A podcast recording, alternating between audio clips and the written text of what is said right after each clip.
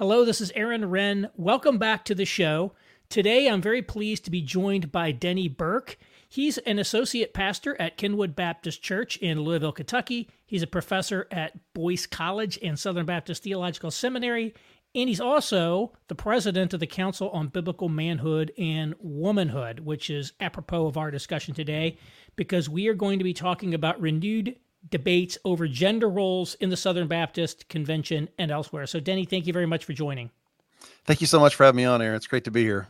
Before we get into it, I would just note that the uh, Council on Biblical Manhood and Womanhood's website is c b m w dot org. And you should also subscribe to the YouTube channel here, hit the like button. And if you're not subscribed to my newsletter yet, go to aaron renn dot com. That's A A R O N R E N N dot com and sign up. So, Denny, maybe just very briefly give a capsule summary of what the Council on Biblical Manhood and Womanhood is, because some people might not know it. Yeah, C B M W was formed back in nineteen eighty-seven. A lot of people know that John Piper and Wayne Grudem were instrumental in that initial effort, but there was a handful of others who came together in nineteen eighty-seven to really state a put down a statement of principles about what they believe about manhood and womanhood. And a lot of what they were saying was a direct response to what was happening in the eighties, which was second wave feminism in full swing from the seventies and eighties. And by the nineteen eighties, it had really begun to influence evangelicalism. And so they wanted to say, look, what does the Bible really say about manhood and womanhood? And we need to reassert that, and we need to encourage churches and ministries to believe it. And so they came up with this statement called the Danvers Statement, and it's called the Danvers Statement because they just they were meeting in Danvers, Massachusetts when uh, when when they they put this down, and um, they they based the new organization on the Danvers Statement. And the Danvers Statement basically teaches what we now call complementarianism. At the time, the word complementarianism didn't exist. When the, so the, the doctrine was formed before the word uh, to name it was formed, but the doctrine was basically that men and women are created equally in the image of God, have equal value and worth, but nevertheless, they're different. God has created them with distinct callings so that a husband is called to be the head of his home and a wife is called to be the helper within that relationship. And then there's an extension of that within the church, the leadership of the church, in that only qualified uh, men are called to um, headship roles within the church, which would be leadership roles within the, the church, at least leadership roles that, that have to do with the whole congregation. So, uh, so men and women are both qualified and called and gifted for ministry, but only men would be called as, as pastors. In, in, in our tradition, in, in the Southern Baptist tradition, it would be pastors. Um, so that, that's essentially what uh, C B M W was all about. It was not a Southern Baptist thing. It was an interdenominational thing. Um, but Danvers was written to accommodate a whole range of different Uh, traditions. Fast forward thirty years, and the issues that the evangelical churches are facing a lot different. Um, people aren't debating as much anymore who could be a man or who could be a pastor. Who? All right, welcome back. Yeah, sorry, uh, I lost you there for a minute. No, it's quite all right. I think we actually got through, and maybe people online heard it. We'll we'll see. We basically got through the, the gist of C B M W and the Danvers Statement and gender roles. And I think it's interesting that there are two separate aspects of distinctiveness among the complementarian system that have to do with gender roles in the home and gender roles in the church. And it's not necessary to have the same conclusion on both, although almost everyone does. There are some interesting cases where people don't. That's true. Uh, but the main debates that seem to be hitting these churches today is around uh, the pastoral roles in the church. This is one that uh, remained in open dispute after C B M W was created. There were essentially two camps, your camp, the complementarian camp, and the other camp being egalitarian, which said, you know, women can be pastors. And there'd sort of been this steady state division almost for quite a while. But now it seems like these things are coming back to the fore as an active subject to debate. And particularly recently in the Southern Baptist Convention, there were some really interesting developments uh, in the last two years. One was around uh, Rick Warren and Saddleback Church. Uh, obviously, he's a super big name, uh, pastor, sold tens of millions of books, huge church, very influential. Didn't know they were Southern Baptists, but apparently they were. And uh, they appointed several female pastors. And in fact, I think they appointed a husband-wife duo of senior pastors to be his successors. He uh, actively affirmed female pastors. And so it was a question of whether he, he would be allowed to be in the S B C or not. And there was a big debate about that. And then there's a debate over this thing called the law amendment, which would essentially make the S B Cs, tighten up the S B C's governing document to uh, essentially make it clear that situations like the Saddleback thing aren't allowed. Now, that was my interpretation. But why don't you give us a, a kind of a capsule summary of what's really going on there and how you see this issue? Because it seems like the idea of can women be pastors is a live issue in the S B C today. Well, it's really interesting because the Rick Warren situation and the, the Saddleback controversy was really a clarifying moment for the S B C. And it was really a moment where Southern Baptists said, you know, we're, this is not the direction that we're going to go at all. And it's interesting because at Saddleback, we actually had two different churches that were removed because of having female pastors. One of them was Saddleback. Another one was a church called Fern Creek, which is actually here in Louisville, Kentucky. The one here in Louisville, Kentucky had a, a female senior pastor. And in, at Rick Warren's church, the senior pastor is actually Andy Wood, who is, um, you know, a man, obviously. And then his wife is a teaching pastor. But as I understand it, though, that's still an associate position, but she's one of the main teachers of the church. So the two churches that we were dealing with were, were not exactly the same. One of them had a female senior pastor. One of them had a female, a variety of female associate pastors, some of them holding primary uh, teaching positions. And the Southern Baptist Convention looked at that and said, that's not commensurate with what our faith statement says. You know, our faith statement says that while men and women are both um, gifted for ministry, only um, men, as qualified by Scripture, can be pastors. And so the Southern Baptist Convention said that neither one of those fits. So you have one with a senior pastor and one with a variety of associate pastors. And they said that, that that's not going to work. And it was not close. Uh, it was it was actually the, the votes were over, overwhelming uh, for Saddleback. It was eighty-eight, about eighty-eight percent of the messengers said that um, they couldn't remain. And then uh, for uh, Fern Creek, it was uh, ninety plus percent uh, said the same thing. So they, they weren't close. They weren't particularly close. So it, it was a it was kind of a landmark moment because, you know, in spite of all the controversies we were having, it wasn't very controversial on those two churches as to what the right thing was to do. And and Southern Baptists showed that just in the way that they vote, they voted. Now, what was really surreal was, you know, after, you know, a couple of decades since the Baptist Faith and Message uh, came into being, which was Uh, our, our our denomination statement of faith that came about in two thousand. Everybody has always viewed the Baptist Faith and Message as sort of putting to rest this issue, um, but it it was really surreal to realize, you know, for a lot of people out there, this issue has not been put to rest. And we had two people, uh, Rick Warren and then the pastor of Fern Creek, both stand on the floor of the convention and make the case for female pastors, and they, in no uncertain terms, said. Basically just said that our confessional statement was wrong, uh, which is fine.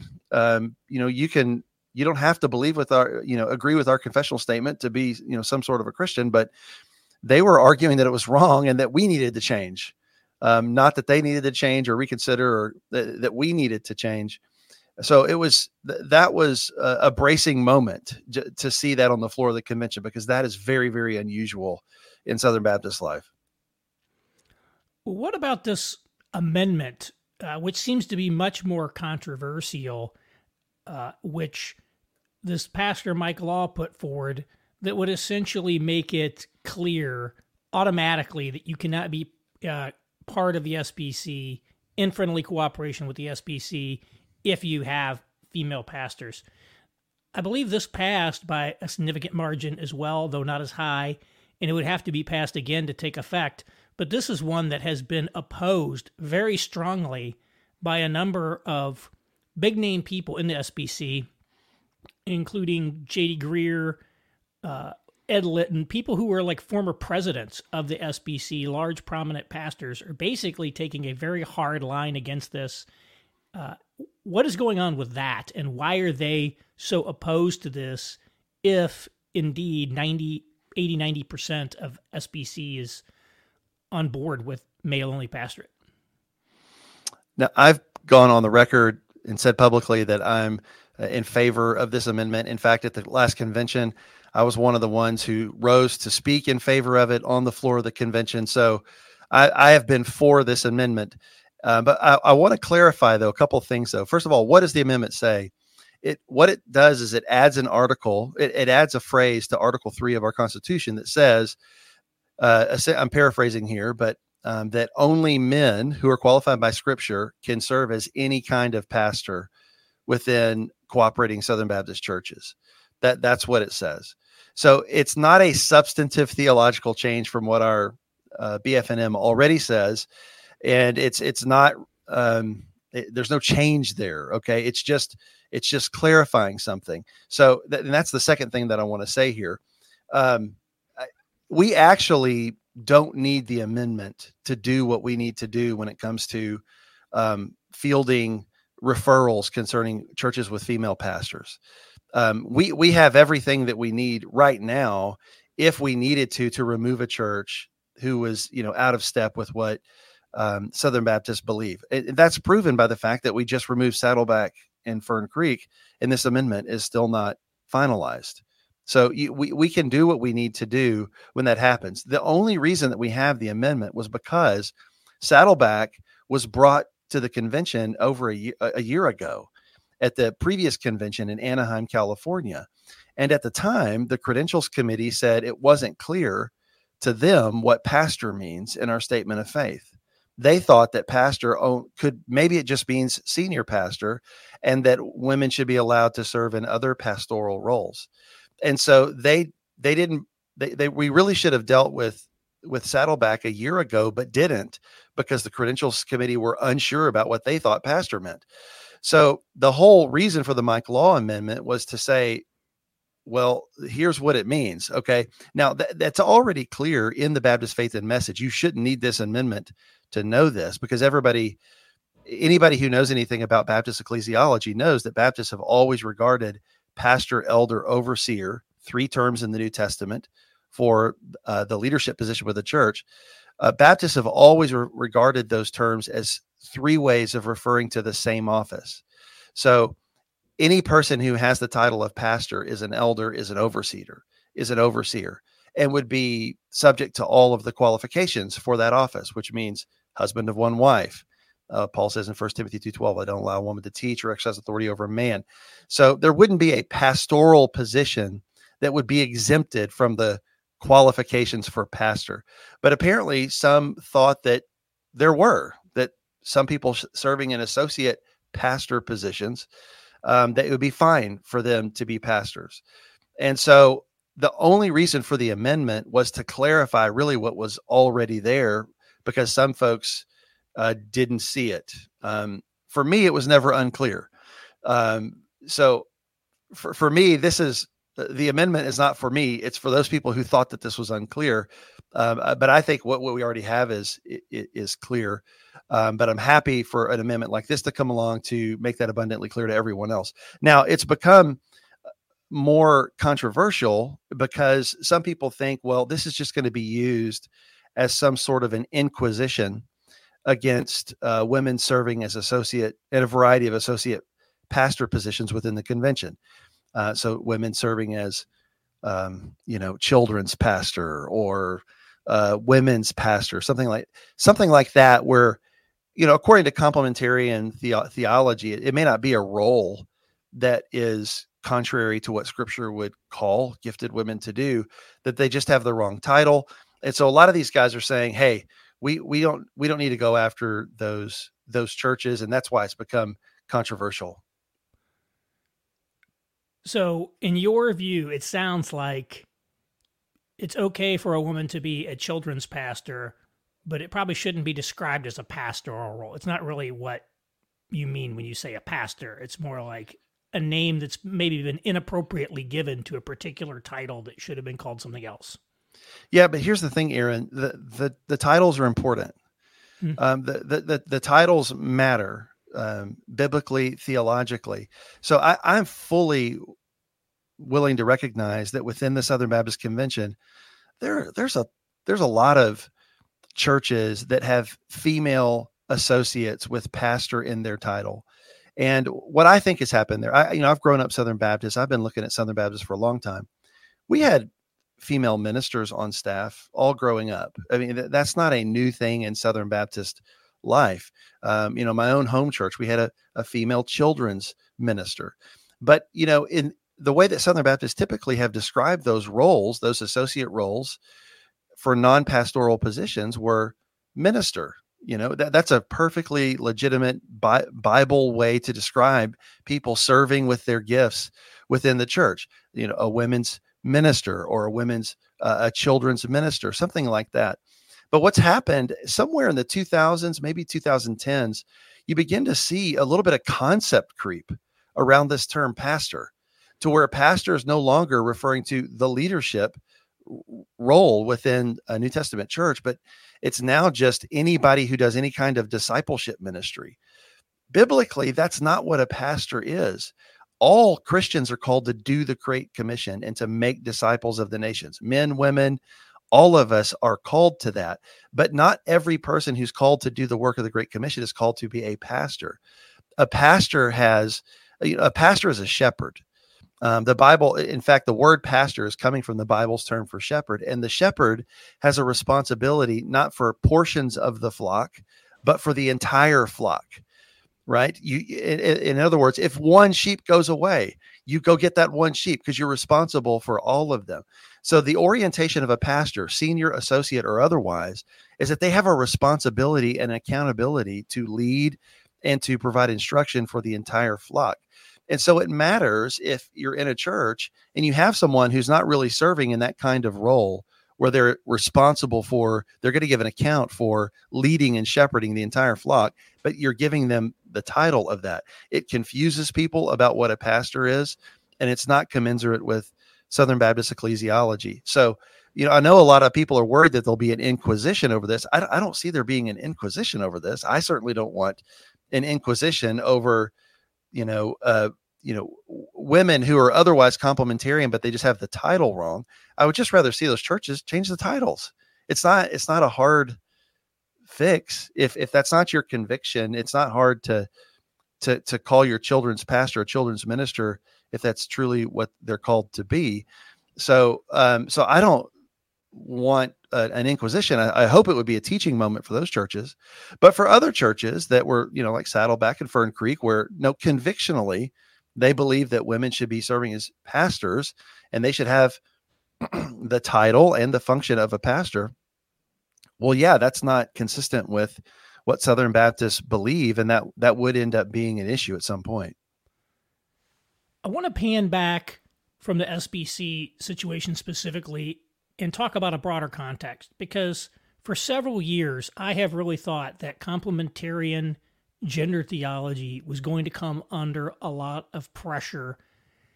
We've had, you're right about that. We've had a tremendous sea change in the last ten years uh, in sort of social thinking on sexuality and gender. Uh, the whole idea of complementarian and egalitarian both essentially presuppose a gender binary, that there's men and there's women. Uh, but today, that's essentially repudiated by elite society, which says gender is essentially a spectrum, it's a social construct, it's all these things. And as essentially the, the sexual revolution rolled on and things moved much further in a left direction, I anticipated that this was going to pull people from the complementarian camp to the left, because these new changes create a space to essentially be a quote-unquote conservative who is now an egalitarian who affirms a gender binary. And if you look at sort of political conservatism, social conservatism over time, it has sort of incrementally been pulled with like a ten or twenty year delay in the direction of the culture. And I saw a very interesting kind of development in that uh, in this strategy that Tim Keller had put together uh, over the last couple years before he died, talking about what he thought the church ought to do in the future.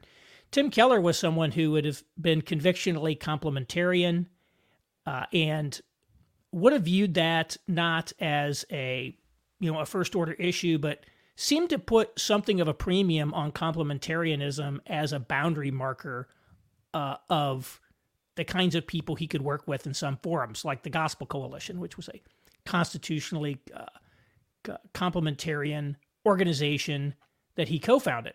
And, it, and as he co-founded it, he wrote complementarianism into the, the governing documents of that. Well, his new strategy basically says we should be more willing to partner with egalitarians. We should create a more of a centrist movement that finds ways to partner with these more conservative-leaning egalitarians who affirm a gender binary, uh, for example, and aren't, you know, ex-evangelicals or post-evangelicals. We need to find ways to work with them in this new environment. One of the ways we should respond to this new environment is having a more open posture towards them. And then I saw earlier this year uh, that Russell Moore, who was formerly in the S B C, ran one of the agencies there, now editor Christianity Today, basically put forth a, a, a nearly identical vision. He says, I repent of the old Russell Moore who said Christianity was patriarchal and stuff like that, and now I want to be more aligned with Beth Moore. I want to be more centrist. I'm not. He's not abandoning complementarianism, but what he's saying is, I would rather work with these conservative egalitarians than I would, would want to work with the old Russell Moore, uh, who was writing these things years ago. And so there's, again, there's this, this idea of a self-consciously centrist movement. Obviously, Keller's enormously influential. And I'm curious what you think of this. Is this something that, am I reading too much into this, that there is sort of a move afoot to, for some people, not all, some people to essentially not abandon complementarianism per se, but downgrade its significance as an issue and to say we need to be more in partnership with these egalitarian people we previously would not have worked with? I think I do think that you're onto something there. And I think that what's key for listeners to understand is that as you're seeing pressures from the culture to move towards a more egalitarian position, people who are complementarian aren't just automatically going to say, okay, I'm complementarian, to t- complementarian today. Tomorrow, I think I'll be egalitarian. That's not the way that this is going to happen. Okay. What you're going to see happen is you're going to see way stations along the way towards towards that. And one of those way stations is taking complementarianism and downgrading it, as you said, to an issue of lesser importance, to an issue that shouldn't define our fellowship and the people that we're willing to cooperate with. So a lot of folks, they're not going to say, I'm an egalitarian. They're going to say, I'm a complementarian. They're going to say, I think that men only should be pastors, and I think that husbands should lead their homes. But so they're going to continue saying that, but then they're going to say, I just don't think that that should be, that should define the basis of our cooperation with other Christians. That that's what they're going to to say first.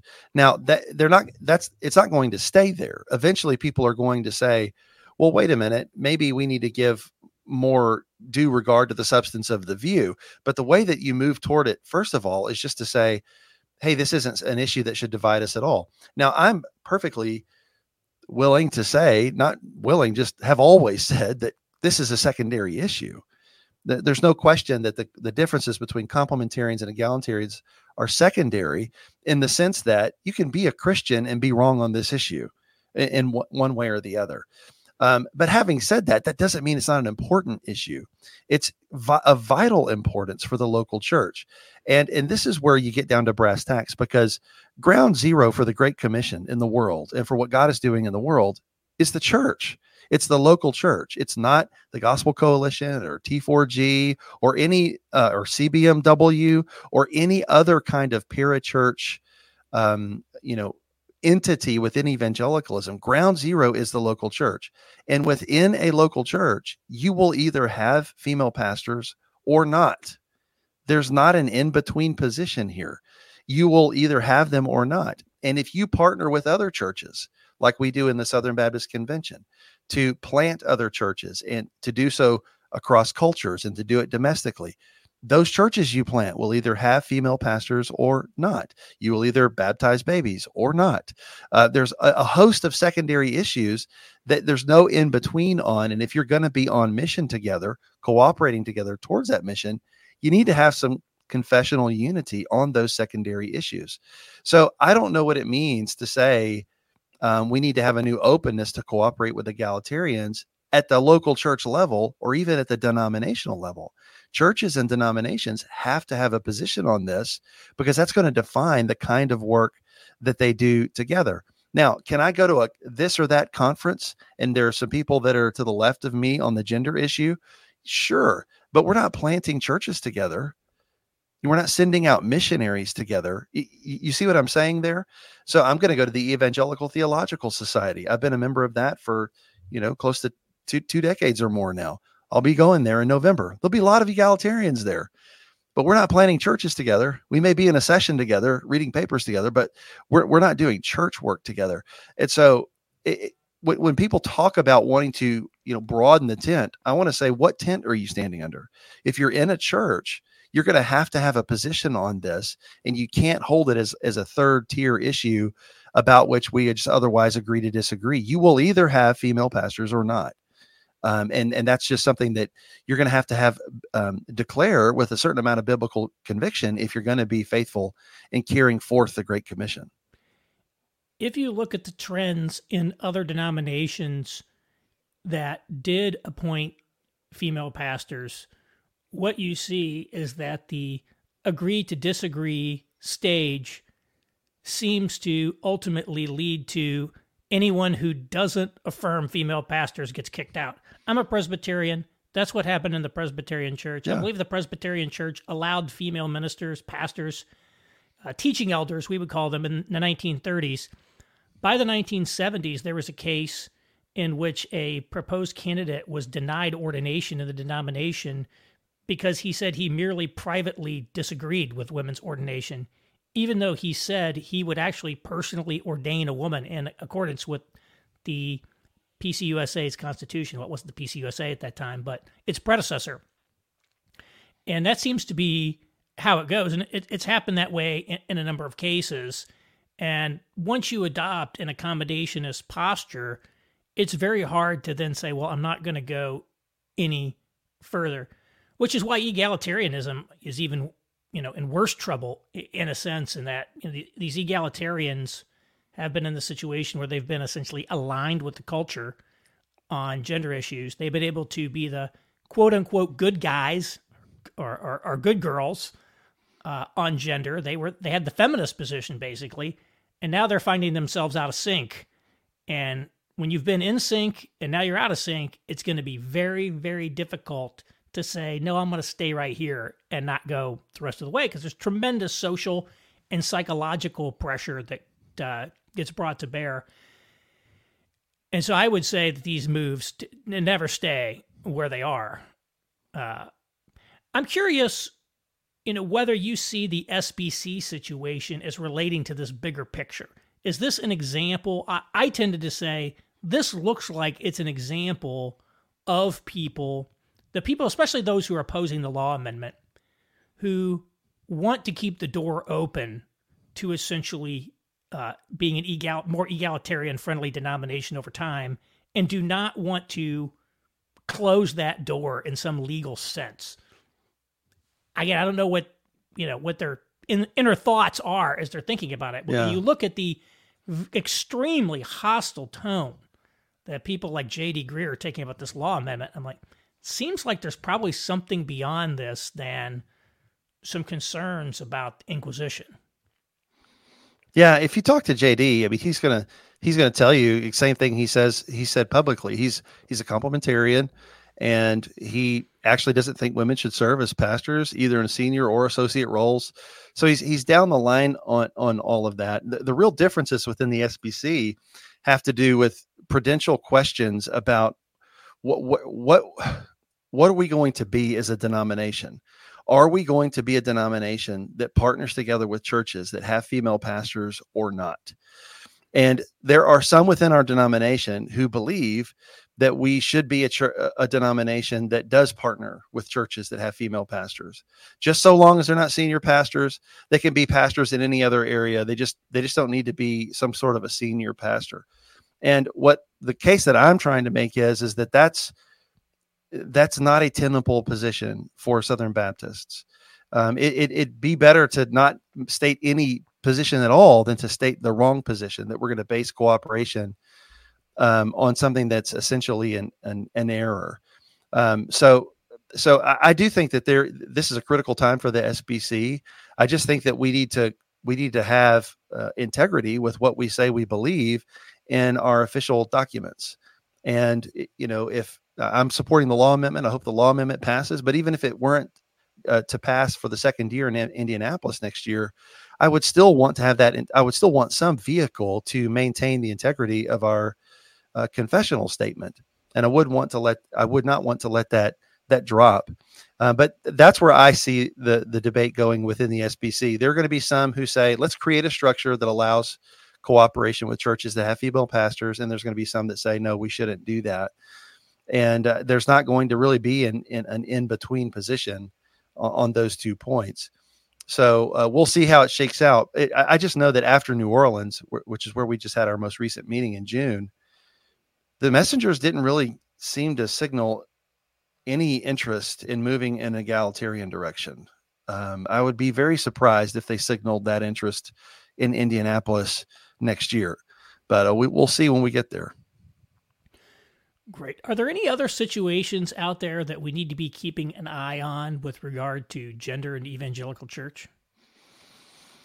Yeah, I do think we need to be watching uh, to the things that you've mentioned already. I think just within the larger evangelical movement, we're seeing a lot of pressure right now and a lot of capitulation to that pressure to sort of trim our sails on the complementarian, uh, egalitarian issue, and to to try to find some sort of middle way that'll placate the culture. That's just always what the temptation is going to be. But you, you just have to remember that the, the middle point between truth and error is an error. um, in other words, once you try to, if you if you always try to placate to the culture, you're just going to be moving towards them. And you may be thinking of yourself as a moderate. That just means, though, you're just sort of moderately moving towards them. Um, in, in other words, we're we're going to have to, my view is, is that Christians need to have the courage of their convictions. We need to stand on those convictions, and we need to say what the Bible says. And if our convictions don't match what the Bible says, we should change our convictions to match what the Bible says, which means we should all be correctable and should all be Uh, you know, able to be corrected when when necessary, but we need to have the courage of our convictions, and we don't need to constantly be trying to find the Aristotelian mean between us and the rest of the culture. That's always going to lead down a path of unfaithfulness. We have to remember that our true north is is Scripture, what it teaches, and anything other than that is going to lead to compromise. So that's what I'm watching in the larger um, evangelical movement right now. I see a lot of pressures, especially within some of the parachurch orbits. Um, in the parachurch orbits, you're seeing s- some movement there. Uh, you're you are seeing some some some controversies within denominations themselves. Um, I don't know if you saw the Christian Mission Mission. I think it was the Christian Missionary Alliance that recently um, affirmed the acceptance of female pastors as as a part of their denomination. Um, you've seen um, you know controversies within the P C A.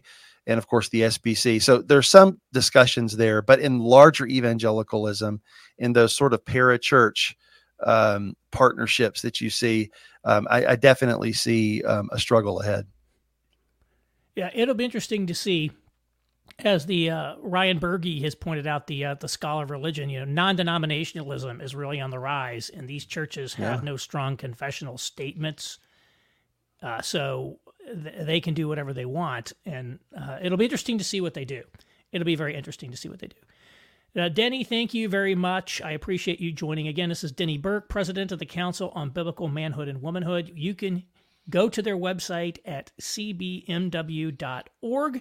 And also, again, don't uh, forget to hit the like button, hit the subscribe button here on YouTube, and sign up for my newsletter at aaron renn dot com. I will talk to you next week.